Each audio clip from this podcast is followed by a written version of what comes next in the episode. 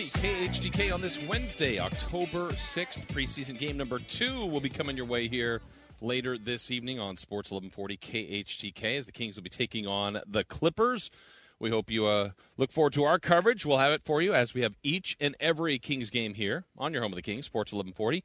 Our coverage will begin at 7. We actually have game night at 6.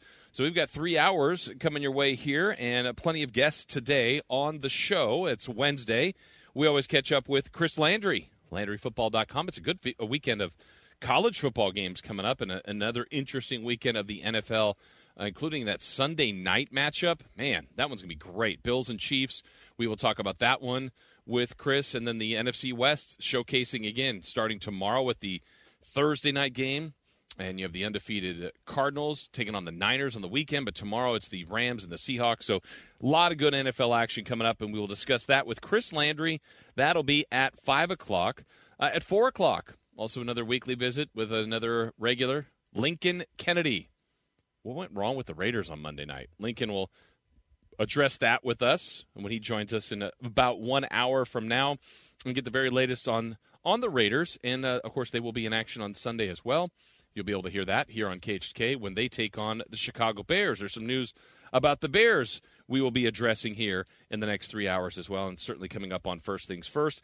And, oh, by the way, the baseball playoffs started yesterday. They continue today with the National League wild card game, and Giants fans, uh, they'll be watching that one for sure to see who the next opponent will be. And there's, I know there's got to be mixed emotions for the Giants because, you know, as a competitor – and as a fan of the Giants, don't you want to take out the Dodgers? I mean, how great would that be? But you're also very nervous because, yeah, you had a record setting season. They're one game behind you, and they're a really good team, and they're defending World Series champions, and they're favored to win tonight. Doesn't mean they will, but they're home. They get the Cardinals. You'd also look at a Cardinal team that had to win 17 games at the end of the year, basically, to get in, but they did that. So Giants will be watching that. We'll have updates for you when that gets going, and we'll look back at last night's American League wildcard game as well. We'll wrap things up uh, before we get out of here at 6 uh, for the crossover, and we are coming to you from Golden One Center. No home game tonight. The Kings are on the road, but we'll be broadcasting the game from here, uh, kind of how we had to do um, last year and a half plus, right, during COVID, just broadcasting the games remotely. It's a unique time. Um, we're getting closer and closer to kind of back to normalcy. It was so great the other night to be here and – have fans, and as expected, I mean, it's not the regular season yet, but they'll be full house here soon, and it's going to be a lot of fun to see this team grow this season. So that's kind of where the table is set for you today. Lots of things for us to discuss, including what to watch for in tonight's Kings game. But before we get to any of that, let's start you out with first things first. First things first. First things first. first. All right, let's start with the Kings and the Clippers tonight from Los Angeles. Let's listen how it uh, started in the preseason for the Kings the other night.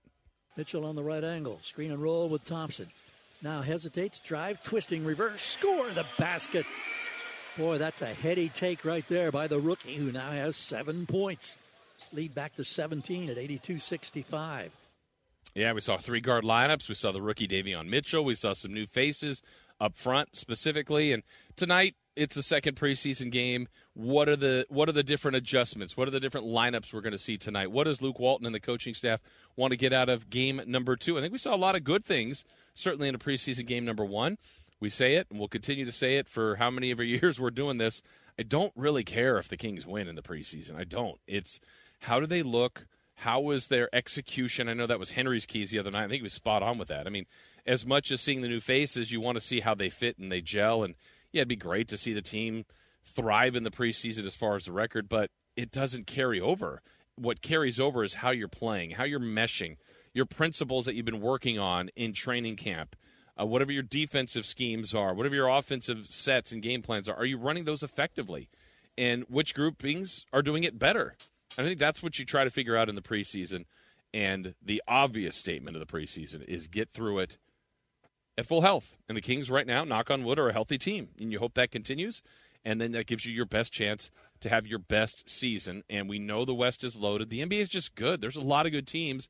And there'll be times this year when the Kings, no matter what their record is, at what time of year, will a team with a lesser record will come in and you'll think, oh, good, easy night. That's that's just not the way the league works. You guys have all followed it long enough. There's no gimmies. Uh, even the nights where it looks oh too daunting, I don't think they could beat this team. Well, then the Kings do. It's all things are possible. It's it's about believing in what you're doing in your roster construction, and then going out and executing it consistently. And I think we look at a team this year and other parallels. We try to do it mostly in the NBA regarding the Kings, but the Giants is another example. Baseball team, right? What do the Giants do well? A lot of things. They weren't the best pitching staff in the league, but they were really good. Had a good bullpen, hit with power, uh, hit for, well, nobody hits for average anymore, uh, defended well, um, had late game heroics. They just kind of sliced off all the different ways to win a game, and they would do it. So no one thought they were the best team coming in. I know I didn't, but they found that way to do that. And so when you can kind of find the best version of your team, that's that's when you got something. And I, I think the Kings have left us the last couple of years going, I see flashes, I see some good things, but they haven't consistently had their best version of themselves throughout a year. So we'll see what preseason game number two has in store tonight as it's the Kings and the Clippers. All right, more. First things first. First things first. First things first. first. All right, that game is in Los Angeles. Also in Los Angeles, it's the Dodgers and these guys, the Cardinals. Swing and a drive into left center field. That's deep, and it's gone! Home run, Arenado! Into the Brewers bullpen. Well, the Cardinals became baseball's hottest team, at least at the very end of the season. But really, you could look at the Giants and the Dodgers as hot teams as the, the season ended. They were just consistently good all year long. Mariners got hot at the end, Blue Jays got hot at the end, but the Cardinals got hot and got in and positioned themselves to what they wanted their lineup to be for today, for today's game against the Dodgers. It'll be Wainwright uh, versus Scherzer. And last night didn't give us the um, pitching that we expected, at least from the Yankees side of things with Gerrit Cole. Eovaldi was good. But if last night showed us anything, walks, oh my goodness, so detrimental it was certainly to the Yankees. So what are the mistakes going to be? We'll highlight the big hits, the home runs, but is it a is it a pitch mistake? Is it a managerial mistake? Uh, a base running mistake. You can argue uh, the Yankees' best chance to really come back in that game was an aggressive play when Judge got sent home, but thrown out at home. What a swing! I mean, that's a big, big play, a big, big out, and it kept the lead at three one. What would it have been like if it was three two at that moment with just one out and a runner on second? So it's those kind of plays, those swings, very small turning points can happen in these baseball games, and the fact that it's one game. The Dodgers are better. I don't think that's even much of a debate, but it's one night. It is one night. If I'm a Dodger fan, I feel good about my team. I feel good about Scherzer being on the mound. You have the last at bat. Um, I wish Muncy, if I was a Dodger fan, was there and fully a full complement of their of their roster. But you have to believe in them playing well at the end. I know the Cardinals have kind of been postseason killers of the Dodgers in the past, and they've got they're kind of that it team that always finds a way. I think it's gonna be a good game, and that's what it should be. We're at the best ten, the final ten. Well, now down to nine. Now that the Yankees are out, this is a good setup. It's a good matchup. It gives us good drama, and it sets up what the Giants are waiting for next because they won 107. They're not in that spot. Just one more win than the Dodgers and yeah, by the end of tonight, we could see a 106 win team out or get a Dodgers Giants matchup that I think will be filled with anxiety uh, for, for both sides. Great drama, good baseball. That would be fun. That would be a lot of fun. So tonight, we'll figure out who that next team is to advance in baseball's postseason. All right, let's go more. First things first. First things first. Well, the first team that advanced, these guys, the Boston Red Sox. Fly ball right center field. Renfroe is there and calling. He makes the catch, and the Red Sox move on. The Red Sox advance to the American League Division Series against Tampa Bay, and they eliminate the New York Yankees with a 6-2 win, and they're mobbing each other by the pitcher's mound there we go. We've talked about baseball celebrations. You win a division, you you pop the champagne. You get in on a wild card, you pop the champagne. You're in the wild card game and you win. More time to celebrate. Baseball leads the league in celebrations in all leagues, and Boston should celebrate. I mean, what a night for them to jump on the Yankees early, to never trail, to really only be threatened maybe once or twice, maybe once in the game to chase Gerrit Cole through two innings. They exercised so many demons, not of a of a lifetime, but just the way it had gone the last couple of weeks of the season when the Yankees went into Fenway and played so well. Um, they were worried about Judge and Stanton, who both got a couple of hits in the game, and Stanton had three hits. You could argue could have had three home runs, but they got through all of that and establishing the lead early, getting two in the first, scoring next again to make it three nothing before the Yankees got on the board, and just kept adding on, and it made it a low stress, fun filled, party like outcome for the home team, and Boston was the better team last night. No doubt about that. And that's where we're talking about the one game scenario. Yankees, uh, Gerrit Cole coming in, wasn't pitching particularly well in September. There was some talk about an injury to his hamstring. Well, that doesn't matter. He opted to take the ball, he opted to go. Aaron Boone opted to pitch him. And he didn't he wasn't as dynamic, didn't have the swing and miss stuff. And I talked about it earlier about walks in baseball are always the killer and I think last night was the perfect example of that. Just seven walks, derailed so many different things for the Yankees, and then Boston made the Yankees pay. I think and you're Yankees- forgetting another reason why the Yankees lost. What was that, Chris? You. I I didn't play. You jinxed them. Uh, not at all. Yeah, you did. No, no such thing. Should I uh, refresh your memory? Oh, I know. I remember what happened, but there's no such thing as that. Should we let the listeners decide? Sure. Okay, so this was yesterday during the broadcast. Oh, forget about it. Where are you there? What's that? Little early there. Oh, there's a leadoff hit. Not a leadoff hit. I thought that was gone. I will be honest with you. I thought that was gone. And you just jinxed the, the Yankees. I jinxed the game with that. Mm-hmm. Stanton hit one off the green monster. Trigger fingers. For a single. He didn't even get a double out of that. You got to run that out. he looked at it. He definitely thought it was gone. He went deep. Two run shot. Dead center. Yeah. Yeah. Well hit. 2 nothing Red Sox after one. And Fenway was on fire. I told you. What? You got uh, happy fingers. Well, that's not why they're down 2 nothing. That's exactly why they're down 2 nothing. okay, so it's over. It's over. Okay. O V A OVA. O V A. We shall see. So. So there it is. Would you like to uh, apologize to Yankee Nation? No, no. I think. Uh, do we have the Yankees call again of the ha, what gave me the trigger finger uh, yesterday?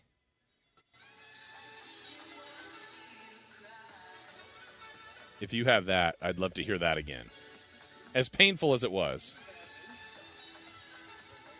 to Stanton. Drill, there goes. Deep left, it is high. It is far. It is gone out of the ballpark. A Stantonian home run. Now, what, what did what did I do wrong? What did I see wrong? He's at first base. Yeah, uh, that's the call of the postseason. Oh man, that's brutal, isn't it, Chris? I mean, that is rough. I feel badly for him. I know Stan thought it was gone, um, but uh, that's so bad. That is so rough to have that not go out. And uh, the Yankees never, never got the lead, never led in the game. Boston goes on to win. They move on. They get Tampa. That's going to be a really tough matchup for them, but they're in it. That's all that matters. And the Yankee season is, as Chris said, is it OVA? OVA.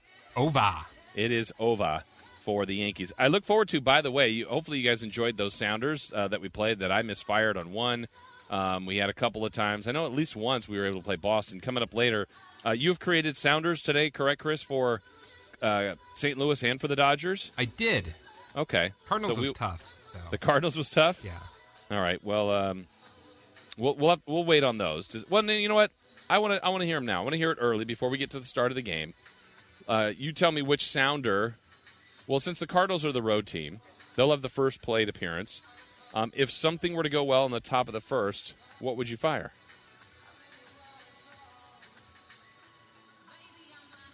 Pretty bird. Yeah, can you say pretty bird? Pretty bird. Okay, I did get that movie reference. I don't know if anyone else out there did, but yeah, it's good use of the Cardinals. Pretty Bird, Dumb and Dumber, correct? Correct. Okay, and then uh, the Dodgers. If uh, if something goes well for them, we want to alert everybody like a little stinger soundbite. Hey, everybody, something went well for the Dodgers. What are we going to play? So I actually have two for them. Okay, So here's the first one. All right, Hamilton. Spicoli. Okay, And the second one, That was my skull. I'm so wasted. nice, nice. Okay, so we have those to look forward to. Um, when is it? Uh, let's see. Friday's show, Chris. I think we're going to have the day where there's four games, and they're not all going on at the same time. But it's, it's really going to test your uh, your expertise on creating the sounder. So we yeah, look I'm already thinking about it. Good. I'm already looking forward to that. All right, let's get you more. First things first. First things first. Close things close.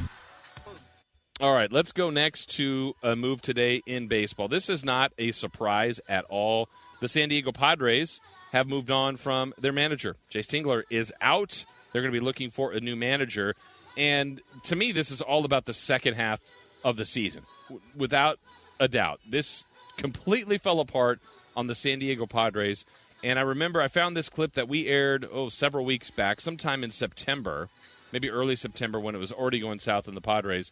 And Tingler was being asked about whether or not he had lost the clubhouse. I don't think I've, I've lost the clubhouse. Ultimately, we haven't played the way uh, that that I think we're, we're we're capable of. And and you know, let me let me start with this: is as the manager, ultimately, I'm responsible for the players' performances, and uh, I take the, responsibility, you know, on. Um, I don't look to point the finger anywhere else. I start with myself. I do think we're capable of uh, playing better. And but at the end of the day, I, don't believe I've lost the clubhouse. I believe a lot in our guys. Uh, I have from day one. Uh, I have throughout the offseason, spring training, and in season. It's a group that, as frustrating as it is at times to, to not play to our potential, it's still a group that I love, that I believe in. I can't answer whether or not they lost the clubhouse, but the team just played hideous baseball in the second half of the season. They were one of the worst teams in the second half, or uh, post All Star break. They just couldn't do anything right. And this was a team that was not only supposed to threaten uh, to win the division, certainly push the Dodgers, if not beat the Dodgers, maybe win the division, be a, or at least a wild card team.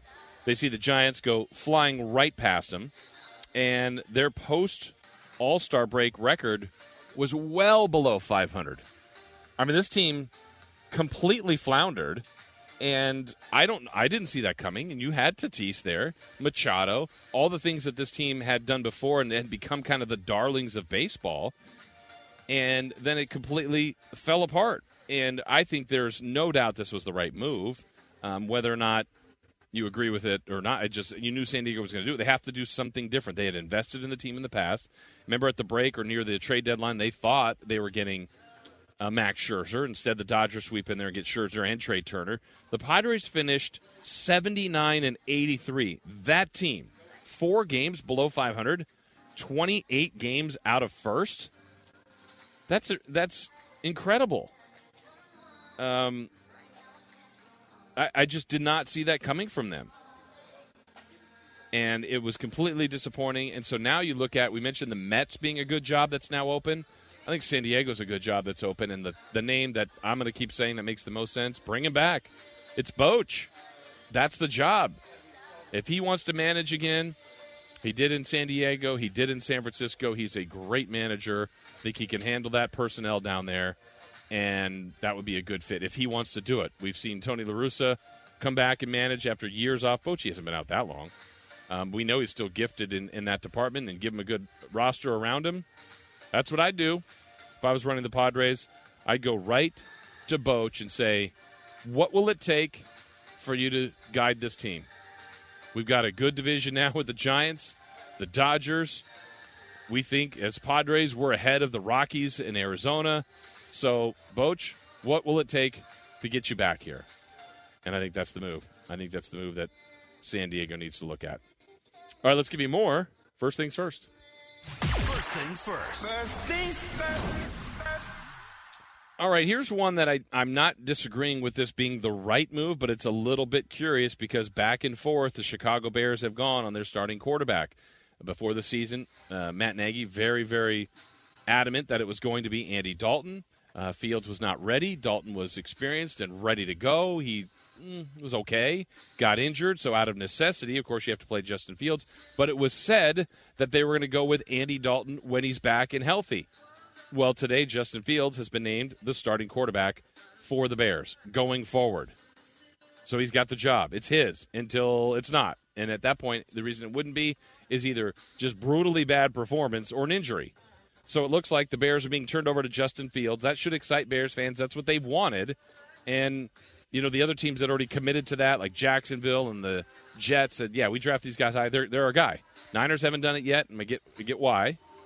The Bears were the tweener team that aren't bad, they aren't good. So what are you going to do? What gives you the best chance? Well, they feel it's Justin Fields. Let's rewind though a little bit. Hear from Matt Nagy back. This also back in September, talking about his quarterbacks. After seeing Andy Dalton live, I think what Bears fans want to know is what does Dalton give you that at this point Justin Fields does not? Well, that's a good question. I understand it, uh, but when you look back and you say, and after you're able to watch the tape and see where you're at, you, you, you know that, um, you know, we talked about, and I, I brought it up in regards to producing and scoring touchdowns and, and winning, and so we're always evaluating that. But I thought that Andy did a pretty good job yesterday of being able to. Um, you know, get the ball out to guys where you needed to in certain situations. I, I, you look back and the biggest the biggest error that he had was that interception to start the game, and sometimes those can be big ones because that's a momentum deal right on third down. So, um, you know, without getting into the the comparisons too much, I just think that right now when we're evaluating Andy, that I thought he did. Uh, a good job of being able to put us in, in good situations and then using Justin when we did. Justin did well too. All right, here's how I look at this situation. To me, Matt Nagy's on the hot seat. There's no doubt about that. Bears fans don't love him as their coach. Uh, he got. They got to the playoffs last year. They're not a great. They're in that middle ground. They're not terrible. They're not a bad team. They're not a great team though either. And so, if you're on the hot seat and you're the coach, your job is to put your team in the best position to win. Really, that's no matter where you are. And my true feeling on this, my opinion, is that Matt Nagy thought his best chance to win the most amount of games to really secure his job, keep his job, was to play Andy Dalton. Now, that's not popular amongst fans. We know that. Fans are ready to move on. They want the new shiny object, and Dalton hadn't been there at all, but that's not a sexy name to add to your experienced quarterback list, though he's been a fine quarterback in the NFL. Nothing spectacular, but he's more than serviceable. But Matt Nagy said this gives us the best chance.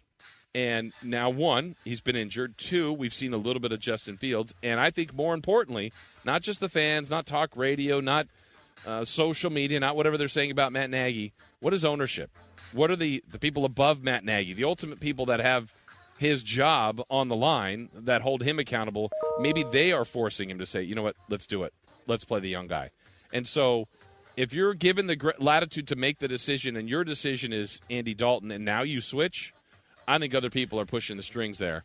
And so to keep the job for however long that is, do what management says. He's going to do it. It might be, in the end, what's best for him and for the organization anyway. And we saw a little bit of what Justin Fields is capable of doing. There's going to be more bumps in the road. That's what happens when you just get started in sports' most difficult position. And look for the Raiders this week to try to trick up the defense and, and make it something that Justin Fields hasn't seen to date. And we'll ask Lincoln Kennedy about that when he joins us at four, uh, specifically about this matchup and how he expects the Raiders to approach going against Justin Fields, because I think there is an opportunity here to take advantage of that lack of experience. And that's all you can do is go through it. And Fields will be better for all of this. He just has to live it and go through it, which is not an easy thing. All right, let's get you more. First things first. First things first. First things first. Well, yesterday on the show, we kind of came in with some news that was a little bit surprising from Adam Schefter announcing that the Cowboys had released one of their key pieces to the defense, seemingly, um, Jaylon Smith. Today, wake up in the morning and another tweet from Schefter saying that the Patriots are going to release Stephon Gilmore. Now, movement happened after that. I don't know if that was throwing that out there to see what kind of action could happen. And they got action, but what? Kind of a head scratcher here. Stephon Gilmore, who's been on the injured list and is a really talented defensive back, was traded today. So instead of being released, he was traded to Carolina for a future sixth rounder. There's going to be more on this for sure, and more has to be uncovered on this. Carolina, good for them. I'd have done it. I when it happened, I'm thinking, oh man, Niners, Raiders, lots of teams, Packers, uh, Steelers. Who, who's going to jump in here and get somebody? And what cost is it going to be? A sixth rounder? I was floored by that. And you know, I know he's in the final year of a deal. Maybe that's part of this. But I just think Carolina, who before last week was the number one defense, they dropped to number two. Adding him, that's that's smart in a division that you know the Saints are generally pass happy. Falcons aren't great, but Matt Ryan, that is the strength if they have one, and then certainly Tom Brady, defending Super Bowl champs and the leading passer of all time. Put Gilmore out there, who would know Brady very well. So bold move. I say bold really low risk if you're the Carolina Panthers. Let's say he doesn't return to Carolina. It's okay. Got him for the rest of this year for a sixth rounder. I'd have done it. Made a lot of sense. Uh, hopefully, Bill Belichick at some point will explain it and mumble his way through it and wonder why they did this. But it, it couldn't have strictly been on his injury and contract terms. I feel like there's more there about this news with Stephon Gilmore. So Lots to get to. We'll ask some of that too to Chris Landry from LandryFootball.com when he joins us at 5. We'll have the crossover to wrap up the show. And Lincoln Kennedy, again, joining us at 4. When we come back, the Major League Baseball playoffs started last night. Yankees and Red Sox, the rivalry renewed. Not much of a game. Boston dominated. We'll talk about that and the chances for the Red Sox against the Rays. We'll do that when we come back here on Sports 1140 KHTK.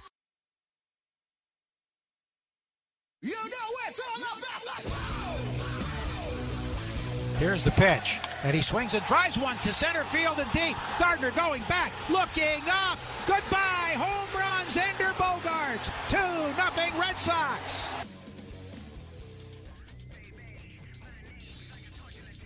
Well, last night we had the Yankees and the Red Sox. And of course, Boston has moved on. Boston moves on. They will face the Tampa Bay Rays. Uh, this game, really, I think, I wouldn't say was decided early, but this was proved to be a very, very critical play early in the game.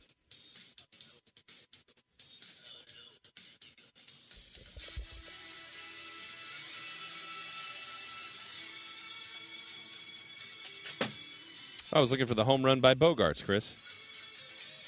Oh, I didn't hear it. Yeah, that's I my fault. even- My fault. Okay. I didn't have the right uh, thing on for you. Gotcha, gotcha. Okay, I wondered. I wondered. I, I paused there. Hopefully, I didn't walk on it. No, I you didn't. know. You did it perfectly. That's why I Was thought you heard it. That's funny. Just timing. Just timing. Well, that that play was was critical there by Bogaerts because it just set the tone. It put him ahead two nothing. And if you think about the different things that happened in the game, um, I mentioned earlier the walks, the amount of mistakes there via the Yankees pitching staff. I mean, seven walks in the game, and it was kind of collectively through. But that first one was a two strike, three and two to uh, Devers in the early part of that inning, right? Two outs, and then the home run to Bogaerts, and it's two nothing. That sets the tone. Schwarber got to Gerrit Cole in the next inning, so now it's three nothing, and the Yankees now are doing a term I like to chasing the game. And they're more than capable of coming back. I felt it was important. I said to myself, if the Yankees can keep them at three, I think they can win the game. And the Rizzo home run made it 3 1. Uh, that's the same inning where Judge got on, Stanton hit his second one off the wall. And certainly I know A Rod, who was calling the game, thought that was a huge mistake the Yankees made. I appreciate teams that are aggressive. I think that's the way you got to approach sports. It was risky, but the Red Sox had to make all the right plays. I mean, that ball bounced a little awkwardly off the wall. Even the throw in, I know they said it was a perfect relay. Well, was it Hernandez who threw it in? It, it still one hopped into the infield, and then that throw was great, and Judge was out. I mean, it was it was all needed to happen the way it did. Otherwise, that's three two. Yankees momentum, runner on second, one out. Instead, obviously a critical out at the plate, and the Yankees' opportunities uh, pretty much dwindled after that. You also think about the park you play in, and you know the Yankees park, short porch right field. Sometimes there's pop ups that go out. You think, man, that's not a home run in any other place. I thought about Stanton's night last night. I mean, Stanton, we made fun of it earlier. The, the time I had the trigger fingers, the time that you know John Sterling, the voice of the Yankees, uh, called a home run that wasn't a home run. He thought it was out. That's out of just about every park. It's out everywhere, but not at Fenway. His second one, the one that was the play at the plate, was definitely out everywhere. So there's two home runs he likely has, and then the last one, I'm not sure is a home run anywhere but Fenway. So it, it was it was a little bit odd as far as the Yankees offense goes, but it, this is more about Boston. This was about what the Red Sox did and did right. Um, they made the Yankees swing and miss a lot. They weren't wild. They didn't have many walks at all throughout the night. Let me see what their walk total was. Yeah, it was zero. I, I thought they had one. They had zero. Zero walks. So now you're making the Yankees put the ball in play. Well, the Yankees are homer or strikeout. They were getting strikeouts. Only gave up, I say only, but two home runs. But two home runs can be six runs if you got runners on. They didn't have any runners on. So they were two solo shots. Not a big deal. The Yankees walks put the Red Sox with runners in motion, runners on base, less than two outs. They were getting big hits, and they were in trouble in a lot of innings. And Boston made him pay. Let's hear some reaction from this one, too. First, from the uh, manager of Boston, Alex Cora, really talking about how much he enjoys the postseason. This is what you you want to be a big league manager. Um, I just got lucky that, you know, in 18, you know, I had a great team and, and, and we did what we did. Uh, obviously, 19 didn't go the way we wanted, and 20, we all know what happened, you know. But uh, to be able to, to play in October uh, is, you know, we're, we're blessed, you know, we're, we're lucky. And they were great last night. It was, was that really, an admission? Uh, yeah. He said in 2018 we did what we did. Hmm. I'll go with that, Chris. I think we can call it an admission. Admission of guilt. Guilty. Guilty. Um, I but, hope it comes out that they cheated last night. yeah, yeah. Um, and I think about they were talking about their record last year. I know last year, as he said, was you know 2020 was a weird year. It was less games in you know in baseball. What could they have done over 162? I don't know, but they were below 500 team, so that's why they came in with. I, I didn't really think of them as as a team that could get into the playoffs or how dangerous would the Red Sox be. Um, I don't love the totality of their pitching, but they got hitters and yesterday, like I said, they they kind of won a game in which the Yankees win, where Yankees are good at taking walks, getting working deep into counts, getting deeper into the bullpen, and instead it was Boston that did it. And for Gerrit Cole to not have the night that the Yankees expected, it got them off the schedule. Though the bullpen was pretty good for some chunks of innings, but now when you have to be great for seven out of the bullpen, that's asking a lot. And when the offense just wasn't producing enough, uh, that was the ultimate story of the game as Boston gets the win. Yankees are out. So let's hear from Aaron Boone after the game. When do you expect your situation to be addressed? Uh, I don't know. We'll, we'll, I don't know. I have no idea. We'll see. Following up on that, do you expect to be back? I mean, obviously, you know, my contract's up and I haven't had any conversations with anyone about that. So we'll see. I love being here. I love going to work with this group, love going to work with this group of players, but, you know, we'll see. And, and hearing that, to me, you know, different than when we played Jayce Tingler earlier, that was about a regular season performance, right? They weren't a playoff team. They were last year, but this year they, they underperformed. And maybe in some eyes the Yankees did. I, I think it's a little bit of the way the roster has been constructed. It's kind of an all or nothing. And when they're on, I said it yesterday, I think the Yankees are good enough to win the World Series. Well, they've also been incredibly streaky. And some nights just looked okay. I thought last night they just looked okay. Not like a, a great team. In one night, that's fine. But now you're looking over the long term in series, and are you winning more series than not? And they won a lot of games. And Tampa, though, is more complete. They're in their division, and they lost all sorts of players. And here they go winning 100 games. And with Toronto getting seemingly better with some high level talent, Boston having the season they did and knocking you out, Baltimore still the one that others are, are trying to beat up on. The division is good, and the Yankees are a part of it. They're good, but they're not great. And what do the Yankees usually do when something like that happens? They go and get the best available free agent. I would anticipate them. I mean, think about what they added during the season. I mean, to get Rizzo, to get Gallo, these are mainstays on the Rangers and on the Cubs, and now they're just thrown into the Yankees lineup, and it wasn't enough. So I don't know. To me, it's not about whether or not you think Aaron Boone can do it because I think he can. But if you're, I, I guess my point would be this: last night didn't do anything to change my opinion of Aaron Boone. Now, if the Yankees are already on that spot where you didn't love him, then move on. Then get a new manager. But I don't think it's managing that's the problem with the Yankees. I don't even know that there's a big issue. It's it's just fit. It's a subtle tweak. What's a pitcher that's going to connect a little bit better, be able to handle New York, and can you get a few more table setters? I mean, the other part about this team, um, you know, Voit was out. Um, you had LeMahieu, who's a big part of what their success in the past. A guy who could win a batting title hasn't been the same player. So they're out. Boston moves on and we get that situation now in the National League tonight with the Cardinals and the Dodgers coming up, with the Giants awaiting the winner. We'll give you a preview of the Cardinals and the Dodgers and a reminder coming up at 4. Lincoln Kennedy will join us for his weekly visit. We'll get into some Raiders football and some other NFL things with Lincoln as we continue right here on Sports 1140 KHTK.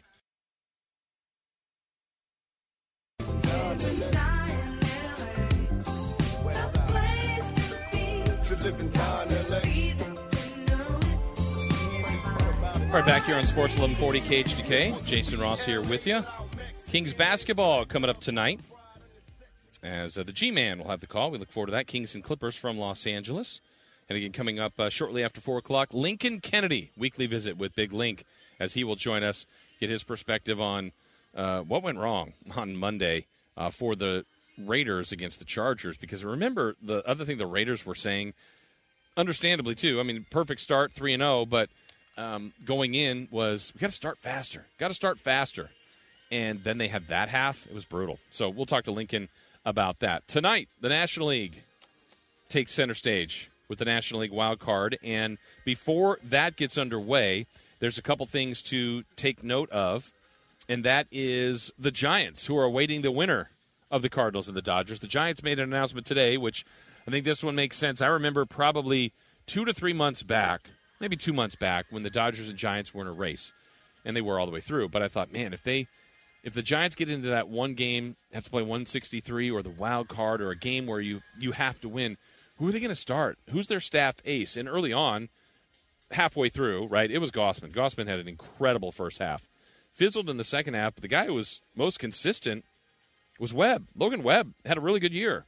And so he's going to get rewarded with that really good year. Those first two games at home against the Cardinals or the Dodgers, the Giants announced today that Logan Webb will start game one, Kevin Gausman will start game two. So I think that makes a lot of sense. Not surprised by that as the Giants make that announcement. By the way, also still another opportunity for all of you out there to go to KHTK.com right now or sometime today and participate in our daily over under. And today's daily over under is regarding the National League wildcard game. And I think it was over under four and a half runs for the Dodgers tonight. And last I had seen on that poll question, it was 50 50 between the over and the under on that. So you can just participate, click over if you think it's more than four and a half, under if you think it's less.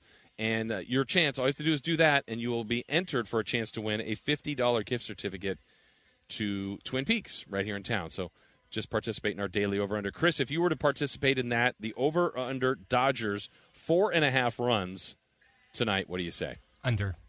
Oh, under. Yeah. Well, that's because you're, you're you're thinking Cardinals today, aren't you? I am. Yeah. Uh, this one's going to be fun because of one the pitching matchups. The other thing that's been talked about a lot is this game starting at five o'clock in Los Angeles.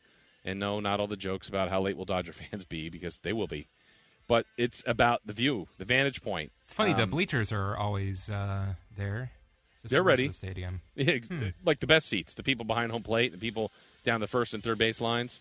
Where's the best place, by the way, Chris, for you to? I, I, I don't think I've seen one Major League Baseball game in my life right behind home plate or close enough. Like that. Put it this way, where you could see me on TV. I guess if you were, you know, that that shot that we always get from center field. I've never been in that seat, but um, I kind of like the baselines. Um, no matter where, you know how how low or high you are. Where, where's been your best location to watch a baseball game? Uh, yeah, I'd say the baseline.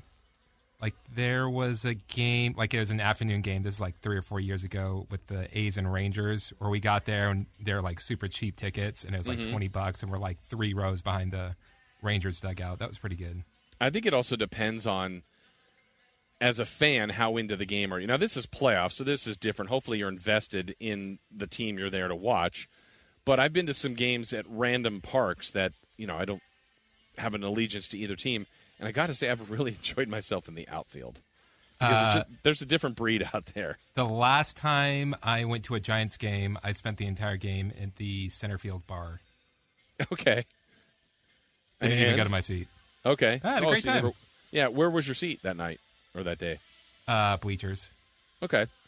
Yeah, I think um, I know my first experience ever at Old Yankee Stadium, which was the final year it was open, and I wanted to get out there. We sat in the uh, with the bleacher creatures or whatever and did roll call. I didn't even know about all that stuff, and I'm like, this place is crazy. Same with Fenway, just different uh, lifeblood out there. And I know the A's fans they they're pretty unique out there with the drums and the the vuvuzelas or whatever else they have out there. That is a different kind of experience than you know sitting in the super expensive Marlins man seats, basically, right, right behind home plate and checking out a game that way. But tonight, the things to watch for uh, obviously is is back to what I had said yesterday. How long can these pitchers go? And National League, it's it's done differently with these pitchers batting. Um, I'm sure the Dodgers' mo, from what I've heard too, is not only is it Scherzer is the starter, but all hands on deck, and that means they're going to go if they have to to someone like Walker Buehler. I mean, that's a nice addition if for whatever reason it gets a little shaky or wobbly or a high leverage situation, and Dave Roberts thinks, okay, I got to get Scherzer out of here. Let's go to Buehler to get us out of this mess because they're not looking to the Giants yet. You've got to win and then plan accordingly. The Giants, that's the luxury they have. As I just told you, they can go with Logan Webb, confirm that, start him game one, and confirm that they're going Kevin Gausman, and then kind of plan after that. The Dodgers have to worry about the Cardinals. How do we beat them? How do we slow down kind of this grittiness of a lineup that has all sorts of different types of players that, that can bother you, whether that's someone like at the back end of the lineup, Dylan Carlson. Certainly O'Neill and Arenado and Goldschmidt are guys that can just mash. Um, when they were in their hot streak, it, it was everybody that was contributing. Bader was a big part of what they were doing. You know, Yadi Molina and his experience uh, will be a huge part of potentially timely at bats for him. It, it's a team that maybe not enough people have followed throughout the season, but when you get to as many wins in a row at the end in, at winning time, you're good.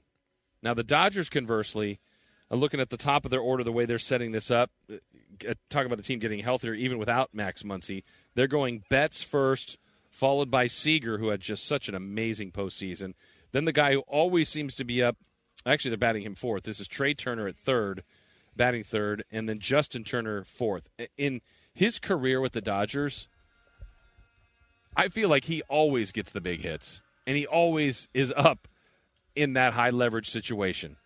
So that's just the first four guys they're throwing out there. I think at fifth they got Will Smith today. Uh, Pollock's batting sixth. This is a lineup. Where do they put Bellinger today? Oh, he's not. It's uh, eighth. Beaty's going to play first. They're going to bring Pujols off the bench, and Bellinger, who who just forgot how to hit. I don't know what has happened to him this year, but you know he's got that ability to run into one, to barrel a fastball, and park it. It's just he was brutal this year, absolutely brutal to the point where they went through fighting through the slump multiple times to just all right, we're just going to bench you for a while, and but that's the luxury of a team with that much talent to put him eighth, and this is still a lineup that's going to play without Muncy. So I, I think this game has a lot of storylines around it.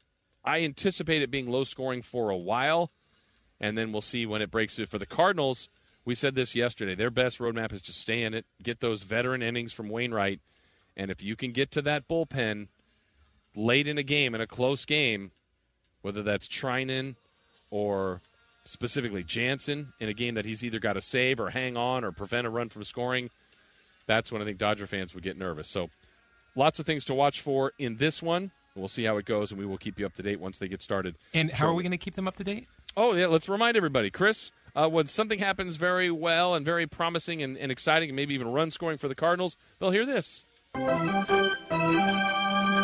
bird. Yeah, can you say pretty bird? Pretty bird. Cardinals, yes, pretty bird. How about when something happens in a nice, productive way for the Los Angeles Dodgers? All right, Hamilton. And being that I am out at the arena, I don't know that I'll have uh, uh, happy fingers, trigger fingers, and I don't know that I'm going to have the ability, Chris, to jinx the game today. As you said, I have been the jinx for the Yankees. Yeah, unfortunately, I don't make Yeah. the rules. You, okay. I, I wish it wasn't you. I, I'm telling you. but it was. We've established that it was me. All right. Next hour coming up. In the next hour, we will talk about what to watch for with the Sacramento Kings. Go around the NBA as well with the preseason continue to roll along. And when we come back, though, NFL Lincoln Kennedy stops by for his weekly visit. We check in with Lincoln when we come back here on Sports 1140 KHTK.